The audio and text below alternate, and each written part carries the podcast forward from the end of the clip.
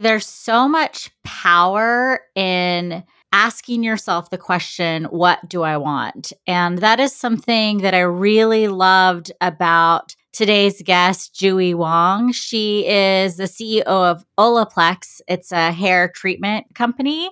And her journey is so inspiring because she doesn't have a traditional beauty industry background. But what she's done time and time again is that if she sees a new opportunity that she wants, she goes after it. It really inspired me that I too can change and adapt and move and think about what I want as I go along in my own journey. Even before Julie started her career, she went from country to country, from Singapore to Australia to the US, and then she continued that journey, taking her family from country to country. It was very normal to her because she really took ownership of what she wanted.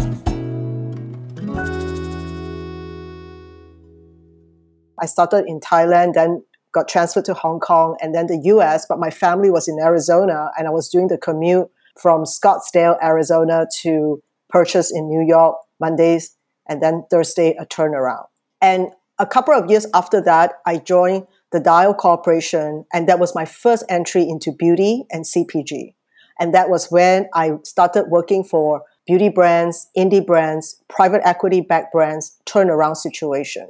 So, long story short, you know, ultimately, my background has been not a traditional beauty background. And I find myself very fortunate because instead of choosing the traditional path, I chose the turnaround path. And that got me a lot of notice with private equity investors. And when they needed somebody to really take on a turnaround role, my name get thrown into the pile. And the good news is I have never looked for a job since my first private equity role in 2009 every time just before I finish or as I'm about to be uh, done, I get a recruiter or I get the private equity calling me.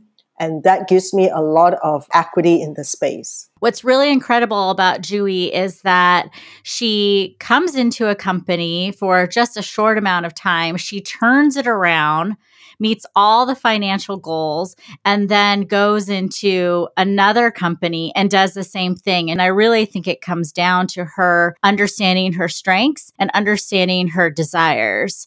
Even though her path was not a normal path, she seemed very confident in the idea that her path is what she chose. I think it's incredible to find someone who has such clear goals for herself, for her life, for how she conducts her business and her craft. And that really shows through, including how she recognized her toughness on rearing her kids and really have really high expectations of her own children, let alone her, I imagine her teams and the folks that she works with. So she irradiates, even through the line, she irradiates this sense of, I may not know what I want right now, but I will find it out and I will get there and I will get it done. She knew what she wanted. And I think many of us sometimes we may choose our careers or choose the way to live life because of what we know. And a lot of the times, people may be in a career that they may not enjoy because that may have not even been their purpose. It's just that we just took that versus what I heard from her is I may have not known how I was going to do it, but I knew where I wanted and I was going to get it done. My late husband passed away in 2009, but I remember coming home one day and just say we were in LA and just telling him, we're moving to New York in like three weeks and we're going to go look for a place. And he's like, Great, let's go and let's do this together. So I've never had this notion that I needed to check in, I needed to stop and think. I just kind of did it because I felt like it was the right thing for myself, for my family, and that since it's the best thing, there's no need to discuss it further. She had all the confidence in the world to do it, but not once did it sound that she's like, I did this because that's was the right thing to do, or, or yeah. society thought I should do, or my parents thought I should do. We talk a lot about parents influencing our lives. With all of these guests, they talk about their parents and what shaped them, and what shaped her was empowerment. My mom was very busy as a career woman. She started off with a nursing degree and then was in Malaysia, went to Singapore and started working for Exxon Chemicals and went from a stenographer to the head of the IT department. I was her daughter, and I always thought that, oh, all women can be successful like her. I looked at her and so I would say, that's how it should be. And then my father was in the civil service and really retired quite early and took care of my brother and I. So I grew up in a household where roles were reversed, but I never thought anything about it. In fact, I was always so proud that the fact that my father was at every school event and was always there for me while my mother was doing all the travel. And I thought, hey, I like to have a little bit of both. And I think because my parents left me and my brother in a way that you decide for yourself what you want in life. We will give you a safe environment, we'll give you a home, and you'll never want, but you know, you make those decisions. So I make the decision to decide to go to Australia for school. I make the decision that in between Australia, I wanted to go to UCLA as an exchange scholar. I mean, if you think about it, nobody told me what was the right path. When I first left home, I was very young. I had a part time job and I wanted to go abroad. And it was funny because my parents said, Yeah, as long as you can pay for it, you can go do it. I was like, Okay, I'll do it. And I remember I saved up the money. I got myself a ticket to London, an airline ticket. And then I came home and I say, Hey, I got it. I saved up the money, use the ticket. I think my parents didn't didn't think I was going to do it. And rather than saying, sorry, no, we changed our minds, even though it was ever so painful for them to let me go in my early teens. I don't think I will ever do that with my own son. They followed through with their promise and what they had said to me that I was okay to do. So I think we need to find folks in our lives. Sometimes it's our parents, sometimes it's a friend or a sibling or a mentor who is empowering you to think bigger than you think you can, and who's empowering you to propel you to at least initiate that discovery or that process of becoming. Not many of us know what we want to do or what our goals are or what the ultimate purpose might be for us in life. But we certainly need to really get on and take that first step to explore it. In life, many of us are still looking for somebody to give you that permissibility. But I ask myself, why do we give that power away when at the end of the day, we're the ones that make the decisions. We're the ones that live that journey. We're the ones that have to take the actions. We're waiting for somebody to give us the permissibility to do something when in fact we had the power all along. I just had a coaching client, a man in his mid 40s. He came to me trying to figure out what his next career move was. And I don't hold back when I'm coaching. So, all of the stories he told me, like people basically put him in positions where they thought he could succeed. And I said, you know, it sounds like you don't have boundaries. And that stems from not knowing what you want. So I gave him this homework assignment to ask himself what he wanted. And he said, I've never asked myself that ever in my life. How am I 45 years old and I've never done that? And so three weeks later, he changed his relationships. He figured out his career. He said he, every single day he asked himself, What do I want? What do I want? All day. Even when it came to ordering food, like, What do I want to eat? Instead of what's available or what's easy, just the act of asking himself, What do I want for dinner? he had never done before. It's a bit paradoxical for us as women to think about ourselves because many of us that would be a trait of being selfish rather than selfless. I even find myself as like, oh, can I ask myself that question? Because otherwise, it feels that I'm putting myself ahead of everybody else, ahead of my child, of my husband, of my friends, my co-workers. It's very counter to the way that many of us have been brought up that you're always there to give you're always there for others and for your community, for your family, for those who you care, and you put yourself last, right? So, changing that paradigm, there's a lot of a struggle to be able to take ownership, to ask yourself the question, what is it that I want? And you may not know immediately, but at least allowing yourself to entertain the possibility that you can achieve what you want. It's this sense of regaining your own power to fulfill your desire as a human being. When you are at the workplace, no one expects you to be a superwoman. Everyone has their vulnerabilities. And in fact, in the past, people used to say, don't get emotional at work, you know, just keep a stiff upper lip. You know, if you want to cry, go to the bathroom and cry. I mean, how many times have we heard of that? But I think today, executives and the rank and file, people who work for you, do appreciate that you have empathy that you understand what they are going through and that you are only human. You will make mistakes. In fact, if you don't make mistakes, there is a problem because, you know, recruiters have told me, don't tell me only of your successes. Let us know about your failures because how you handle your failures will actually tell you what you are as a leader. Everyone can deal with success, right? Failures are the ones that really bring out the truth person. And obviously, you also have to have a bit of sensibility tenacity is great, but stupidity is not. What you want doesn't necessarily mean you're being selfish. So I could want to change the world. I could want to impact lives. I could want to give back. So asking myself, what do I want doesn't mean I want a million dollars so I can go splurge on a shopping spree. I mean, yes, I do want that. I'll claim that right now. Hello, take me. right? but I think that we immediately stop ourselves because we don't want to be selfish. And that's not true. Asking yourself what you want is part of your identity, it, it gives you agency to move forward. And if everyone asked what they wanted and walked into that power, if you think about all these women who are listening to our podcast, who are guests on our podcast, we've seen it time and time again when someone owns who they are, they own their voice, they ask themselves what they want, they make a difference and they move forward in exponential ways.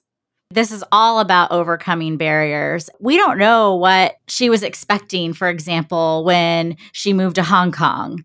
And anytime anyone moves their entire lives to another country, there's no way you can say, I know exactly what barriers are going to come. like, you just can't. And so I think what you were saying is that JuE really understands that they're there and knows how to navigate around them.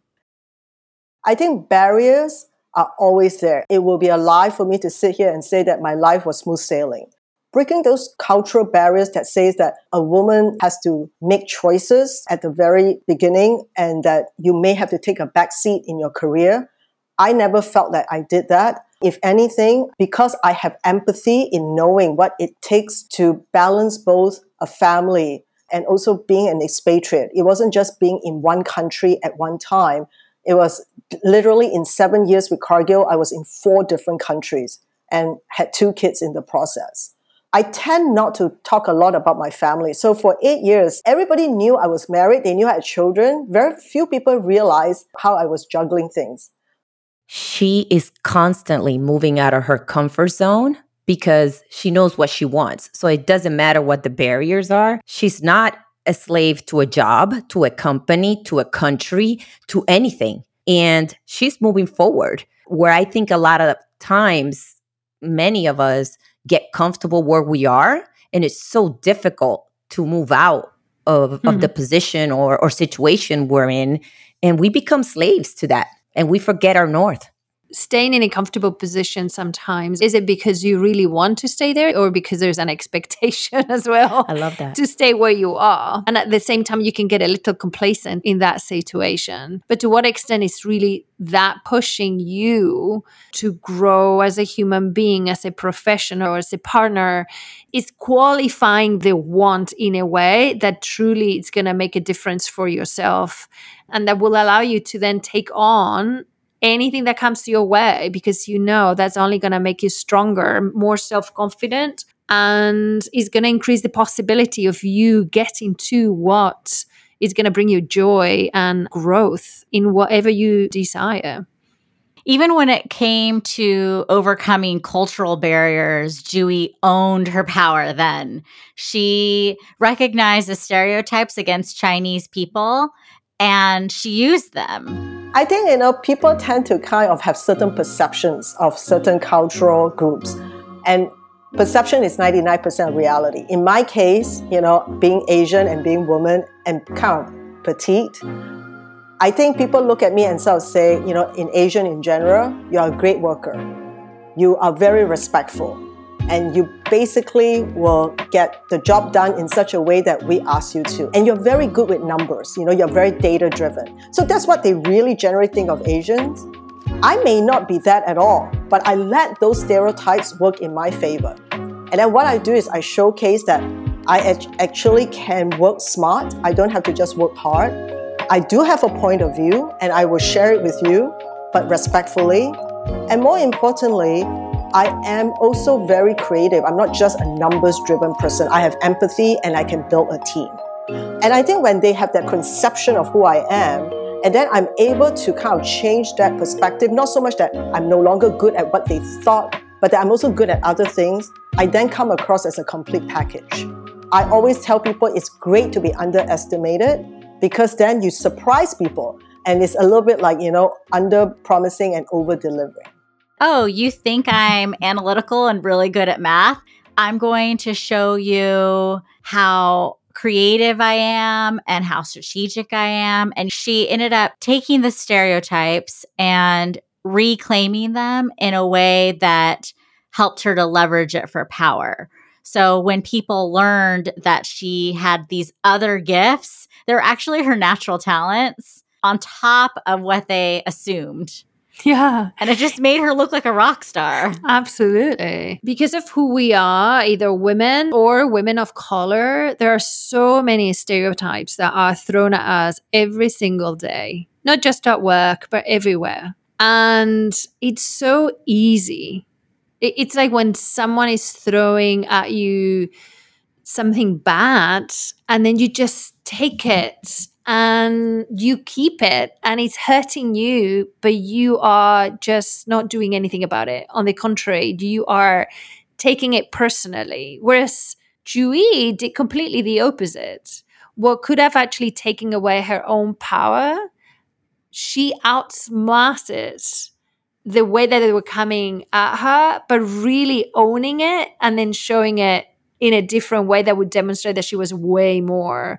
So, in a way, she was being incredibly strategic. Actually, made me think of situations where I've been stereotyped. Oh, you, Latina, you are so passionate. And I'm always like, I drive for results. But besides the point, uh, my, and you do, you get them. I, I feel that there were times that I had an opportunity to demonstrate how strategic I could be, how impactful in different other ways that I could be. And I didn't because I was so cautious to make sure that people didn't just see me as a passionate person, that it blocked me. I'm like, I just wasted that time because I was so busy worrying about the stereotypes that people continue to remind me of. And I could have just done what JuE did taking advantage, be at that table and really prove to them and show that I'm more than what you just think of me. We can't underestimate that it's not easy. I think we've talked before about microaggressions and how hard, even in the moment, it is to recognize what is happening to you is exactly that. Somebody is even more tactful and smart to do it in a way that you don't even notice that is you know but it's poking at you and at your core that it's really making you or diminish who you are let's put it that way. So and and it's it's tough. It's tough to be on your game all the time to say you know what? When you call me passionate i'm going to say yes you're absolutely right. I am passionate and that is why the way that I am thinking is going to bring you X, Y, and Z. It's tough. It's exhausting. And I, and at the same time, I think we need to push ourselves to outsmart what's coming our way. And again, leverage it in our favor as much as as much as we can. and own it, right? Own it to give us that self-confidence and and to the extent possible put it aside and just push through. I think that's where the knowing your north or knowing your why comes in. It's so difficult because I don't feel the microaggressions are going to go away anytime soon. You know, unconscious bias is on everybody. And I think now that because of everything that's going on around the world, we're more conscious of it when we see them, right? Right.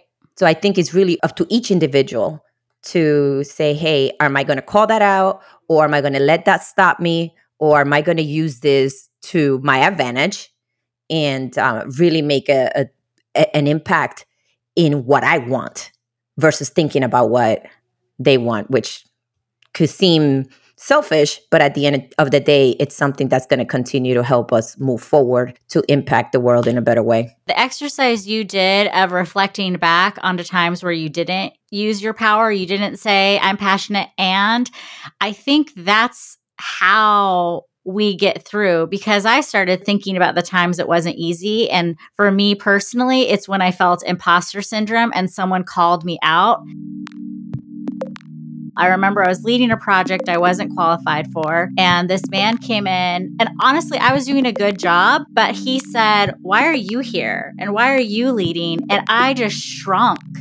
And I let that feed into my own imposter syndrome. And later, I still like, you know, I still went and was successful with the project, but I am mad at myself for letting it get to me in the moment. And so I think that what you're talking about is really reflecting on those moments and becoming aware so that the next time you don't shrink. We've talked a lot about balance. It means so many different things depending on who you speak to balance can be health, right? Balance can be, again, having a successful career while you raise a family. Balance can be being able to squeeze everything that that you want to do be running a marathon while you travel the world for work it's it's one of those higher order terms and concepts that it's very hard to pin down.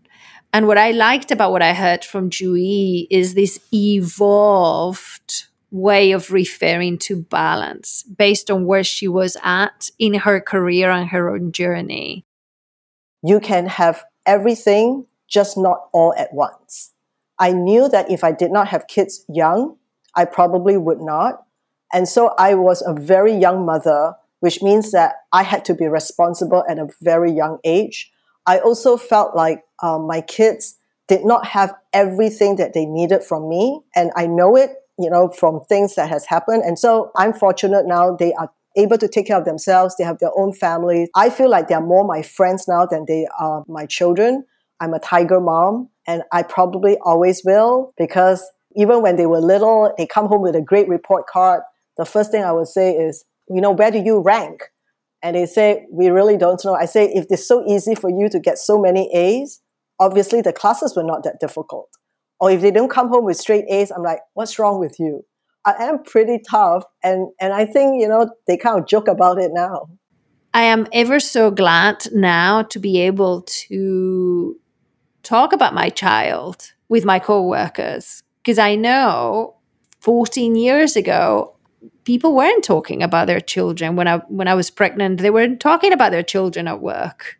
And it was uncommon to be able to even have those conversations unless it was just about work, but not about you as a fulfilled, rounded human being that has a life outside work, right?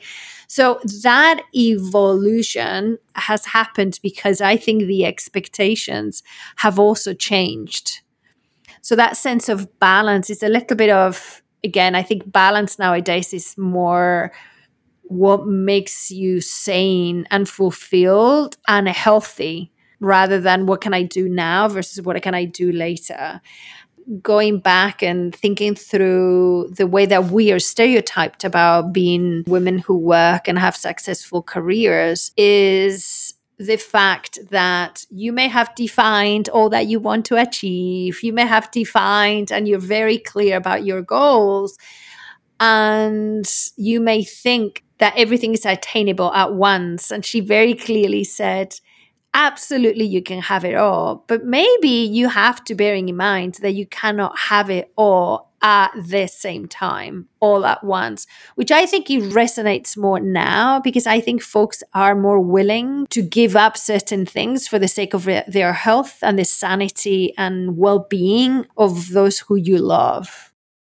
I had a boss who would always tell us you know, we're doing marketing. This isn't rocket science. We're not curing cancer. If something is going on in your family, yes, please drop everything and deal with it. And I think that that's kind of a relatively new and even and that's it's been interesting for me as a single person because I can't say sorry I have to go pick up my kids.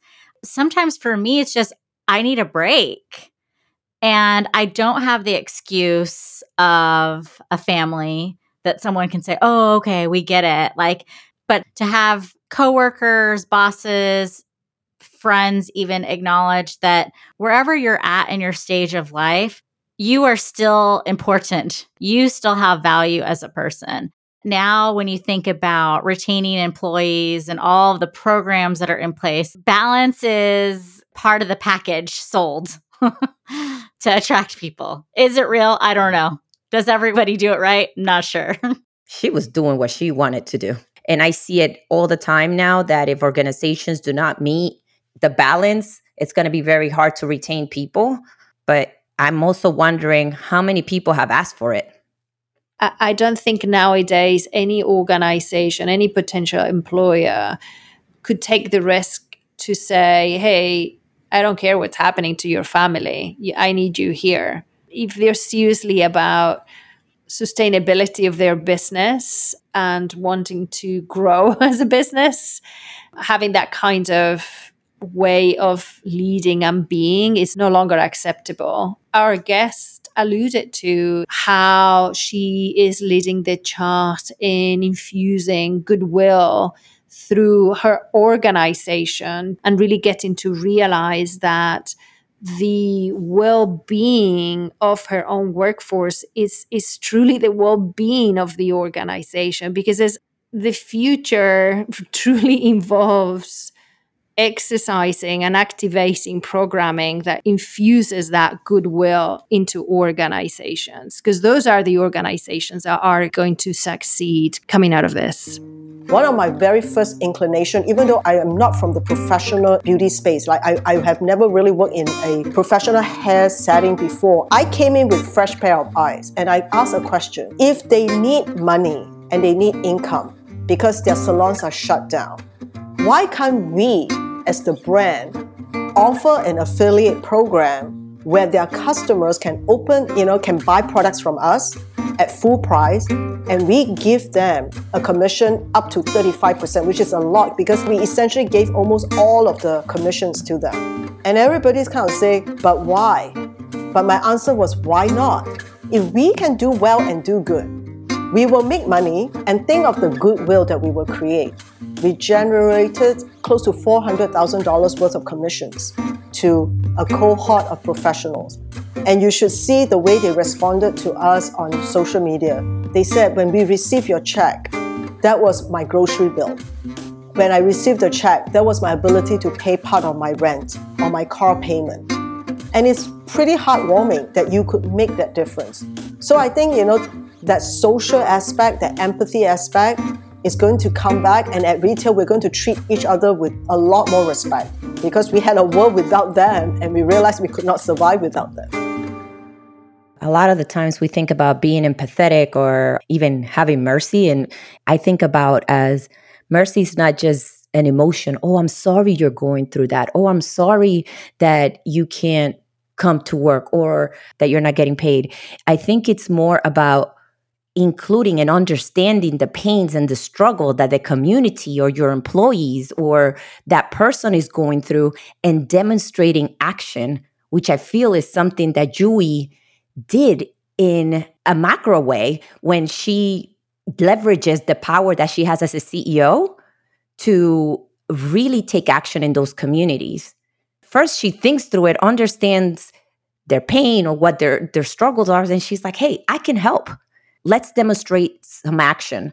She started really looking at the industry as a whole in her community, how COVID is affecting hairstylists. And she came up with a solution to help everyone. And it ended up being a win win for hairstylists and Olaplex.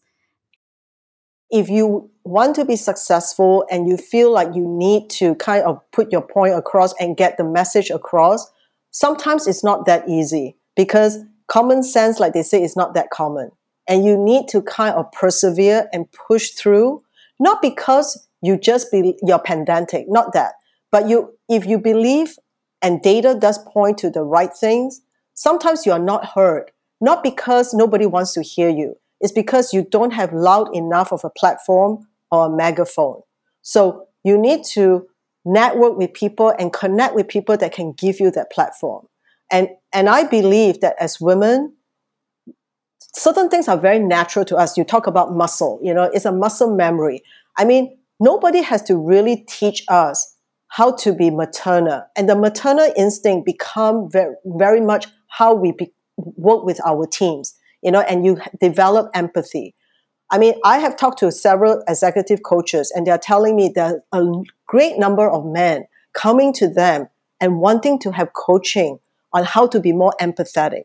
I mean, for a woman, I mean, I hate to say this, it's, it's probably, you got to be coached to be a little bit less empathetic because otherwise, you know, you end up, you know, giving everything of yourself and nothing is left. In order for us to be worthwhile for the people that we want to help, we need to also reserve energy to continue on that pathway. Unfortunately, common sense is not that common. I absolutely loved how she referred to it because it, it is true. Sometimes it's it's is when we say it's not rocket science, or it doesn't take a rocket scientist to think through it, but it does take the action. You can think through it, but if you do nothing about it, nothing happens. Yet her approach is how can we win together? And the cool thing about JuE is she takes that from company to company. So she's like spreading goodwill where if she serves on a board, if she serves as the CEO, she mentioned that for her leadership is all about stewardship and it's about stewarding her position and then stewarding the people around her so that everyone wins in the end. I think as leaders, we have three P's purpose, people, and product and you can always articulate what your purpose is for the organization and you don't sway from that purpose, you can then really rally your people and you can take care of them and really be authentic to them because people will return your business to you a hundredfold. And then your product will be the best product possible because you have people who are passionate and your purpose is right. So to me, those three P's will be my guiding principle. Purpose is key people are even more important. And then because we are a business, you've got to have a great product. What am I doing every day to steward others to be or become successful?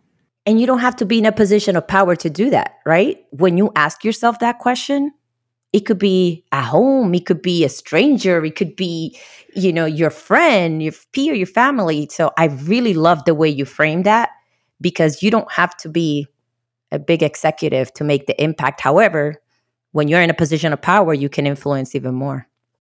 We got to break through those stereotypes before we can even be seen as having a seat at the table. And I think when we have a seat at the table, it behooves us to actually bring other women along. And I think if each one of us lend a helping hand and is committed and pledge ourselves to do that, we will have enough women in the pipe to be in the C-suite, to be in on the boardrooms, and to be able to kind of say, I will give back. I can do well and do good. But we all got to start doing that because I think there are certain instances where we feel like I worked so hard to get here, nobody helped me, so you can go fend for yourself. But that's not the point. The point is if you can, why not?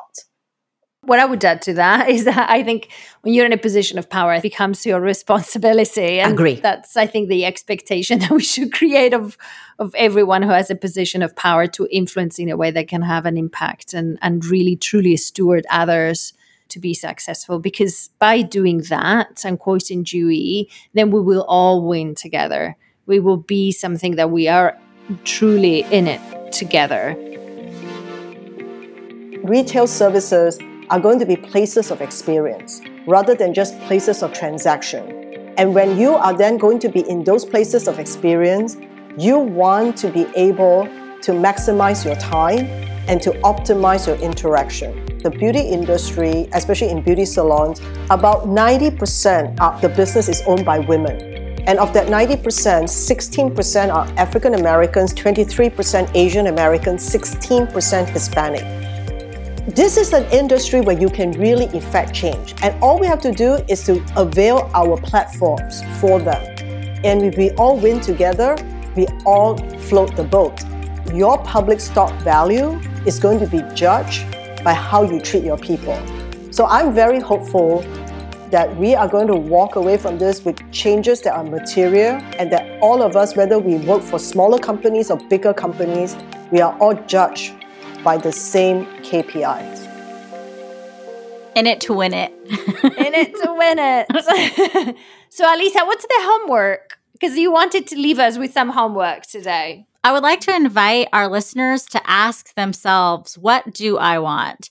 And ask yourself, what do I want in any situation? So, whatever your day looks like today, find an opportunity to ask yourself, what do you want? And analyze if your actions reflect what you want, but really scrutinizing it. Why do I want it? For so long, we've been doing what the rest of the world thinks that we should do. It's almost like you have to break out of that routine. So often we live in the land of shoulds. I should do this, I should Yes. do that. Instead of just doing what we want and taking action, in that process, we stop playing the victim and blaming the world on our lack of progress or our lack of not having what we want. And instead, we have an opportunity to claim our power by asking ourselves, what do I want? And taking actions based on that instead of taking actions based on what other people tell us to do.